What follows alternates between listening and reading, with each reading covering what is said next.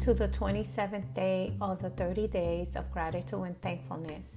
As we are getting close to the end of the 30 days, um, if you like the video, please uh, hit like and subscribe and share the video with others. Today's um, word is What is a true friend? In chapter 27, verse 5 and 6 states, Open rebuke is better than love carefully concealed. Faithful are the wounds of a friend, but the kisses of an enemy are deceitful. These two verses are excellent example of how a true friend who is able to openly address their friend and offer constructive feedback rather than offering insincere acts of affection without addressing the problems, situations, or behaviors that are not healthy for that friend. We all can use a friend like that, one who will challenge us in good and bad, that is considered one true friend. Only a true friend will not fear to speak the truth in your face, nor will they hide the truth they will feel the emergence in addressing the situation that will help you become accountable, learn from the lesson, or help you do better in many different areas of your life. A true friend will confront you when you are heading towards disasters whether it's in a relationship, financially, and or work-related environment. If that friend truly cares about you, he or she will be moved to help you to see what is wrong so that you can fix it. In Psalms 141 verse 5 states, "Let the righteous strike me, it shall be a kindness, and let him rebuke me, it shall be as excellent oil. Let my head not refuse it." In this verse of the Bible, David is a perfect example of humbleness and willingness to accept correction and judgment from the righteous. In the very same way, we as believers should be able to accept correction from a godly person, leader, or pastor, as long as it is with good intentions, directed by God with a purpose to rebuke or edify the person and to produce change and growth. We all can use the guidance from time to time, especially in areas that we might be struggling with. There is a quote by Spencer Johnson, and it goes like this Integrity is telling myself the truth, and honesty is telling the truth to other people. Important is for us to know the truth to be able to be confident enough to tell someone else the truth about themselves. How else can we know the truth and grow in the truth if people are not being genuinely truthful about the things that they see in us that we may not be able to perceive as hindrance or needing correction? Sometimes it takes a neutral person to come in and shake things up, like, wake up, are you seeing how this is hurting you? Or the relationship is not healthy and will cause you heartbreak. These are just some of the examples Truth and accountability uh, go hand in hand. Both are needed to make corrections, and without them, you cannot take action to change. Today, be that friend that speaks the truth and be reflective mirror for that person to see what needs correction in their lives and motivate them to do the work to change by holding them accountable. If there is no accountability, there is no change. Another quote that I found that speaks profoundly is this quote by Eleanor Roosevelt Many people will walk in and out of your life, but only true friends will leave you footprints in your heart. The next word is titled Don't Flatter Me, but Bless Me. In verse 14 of chapter 27 states, He who blesses his friend with a loud voice, rising early in the morning, it will be counted as a curse to him. We all enjoy receiving blessings or recognition if it's truly meaningful and if it's coming from the heart as well as with good intentions. Now, this verse is speaking about flattery. Let's examine the word in depth. The word for flattery is kolakai, as defined in the Vine's Expository Dictionary. It means to flatter, words of flattery, adapted as a cloak of covetousness Words with flattery is used not simply as an effort to give pleasure, but with motives of self interest. The key word here is that of self interest, which flattery conceals in the background. 1 Thessalonians uh, chapter 2, verse 4 and 5. But as we have approved by God to be entrusted with the gospel, even so we speak, not as pleasing men, but God who tests our hearts. For neither at any time did we use flattering words, as you know, nor a cloak of covetousness. God is witness. Verse explains Paul's good intention of why he was preaching and emphasized that he was not seeking the praises of the people, nor was he desiring a position of authority. As godly believers, we do not need flattery to be validated as a child of God. The verse described that the blessing was more of a curse for several reasons. One, it was done loudly. Second, at an inappropriate time. And third, the motives behind it were not genuine. This behavior is causative of a person flattery to denote that they are thinking of have already deceived you or covertly plans to. I rather be hurt by the truth than soothed with a lie.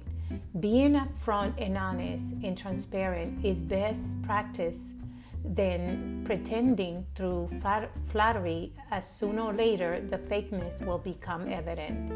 Proverbs 24, verse 28 states, He who hates disguises it with his lips and lays up deceit within himself. When he speaks kindly, do not believe him. Seven abominations in his heart. Though his hatred covered by deceit, his wickedness will be revealed before the assembly. Whoever digs a pit will fall into it. He who rolls a stone will have it rolled back on him. Lying tongue hates those who are crushed by it, and a flattering mouth works ruin. Flattering can be compliments, praises, or recognition to make the person feel as if they are tr- really true and accept what is coming. 4 verse 23 states, Guard your heart and mind, as both are vulnerable to open spiritual doors that allows the enemy to attempt to crush your spirit. Psalms 5 9 For there is no faithfulness in their mouth. Their inward part is destruction. Throat is an open tomb. They flatter with their tongue. The next um, word is titled Iron Sharpens Iron. In verse 17 states, As iron sharpens, sharpens iron, so a man sharpens the countenance of his friend. This verse is also popular in the secular worldview and used frequently. This verse is speaking about having those strong friendship interactions, such as mentors or godly counsels, that are needed in order for us to grow in our walk with God. How can this verse translate into relationships of friendship? First, a true friend will sharpen you into a better version of you, as you will also help them to become better. A knife need to be sharpened. For example, when a knife is dull and is not able to cut smoothly, anyone um, knows that it needs to be sharpened in order to work better. The process will require using two iron blades to smooth out the rough areas of the knife. Thus, one blade may be sharper than the other, but both will do the job of refining the knife to a smoother, sharpened surface. The same way, we need this godly friendship to help us to become sharpened in order for us to grow and be used appropriately in God's kingdom. According to the Vine's Expository Bible Dictionary, the Greek word for sharpen is oxos, which means sharp, said of a sword, of motion, and swift. The second meaning is tomos, means to cut, is used metaphorically in the comparative degree of the Word of God. Page 1030. Can we become more sharpened as a believer? The first step in which we become sharpened is to get into the Word, whether studying or attending a group study at church or studying at home. Hebrews 4:12 states, "For the word of God is living and powerful, and sharper than any two-edged sword, piercing even to the division of the soul and the spirit and joints and marrows, and is a discerner of the thoughts and intents of the heart." The word of God is like those sharpened blades that cuts deep into the soul and cuts coming out and thus removing the impurities that are hindering our growth.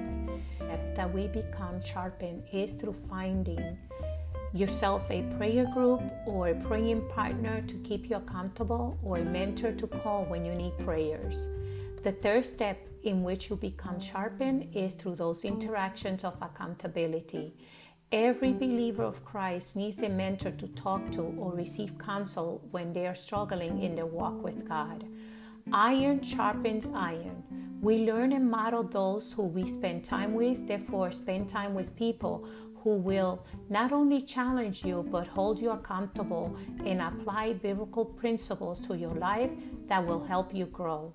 The same holds true in your work environment, your family life, and secular friendships.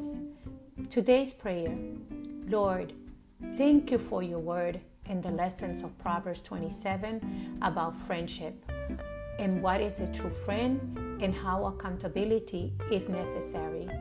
We also learn as believers how we can be true friends to others.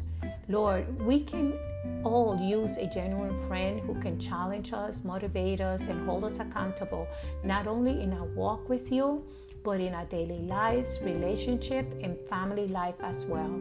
A true friend is like a priceless jewel, precious, favorable, and valuable. Lord, thank you for those friends who have contributed to our growth in one way or another, who have taught us important lessons in our lives, and who have strongly held us accountable when we needed to change something about ourselves. We were more than blessed to have them in our lives. We understand that you use people to enter our lives at different seasons, some permanently and others temporarily. Part of the sharpening process as they contribute to our lives by being one of the blades who may be sharper than us to be able to sharpen us through instruction.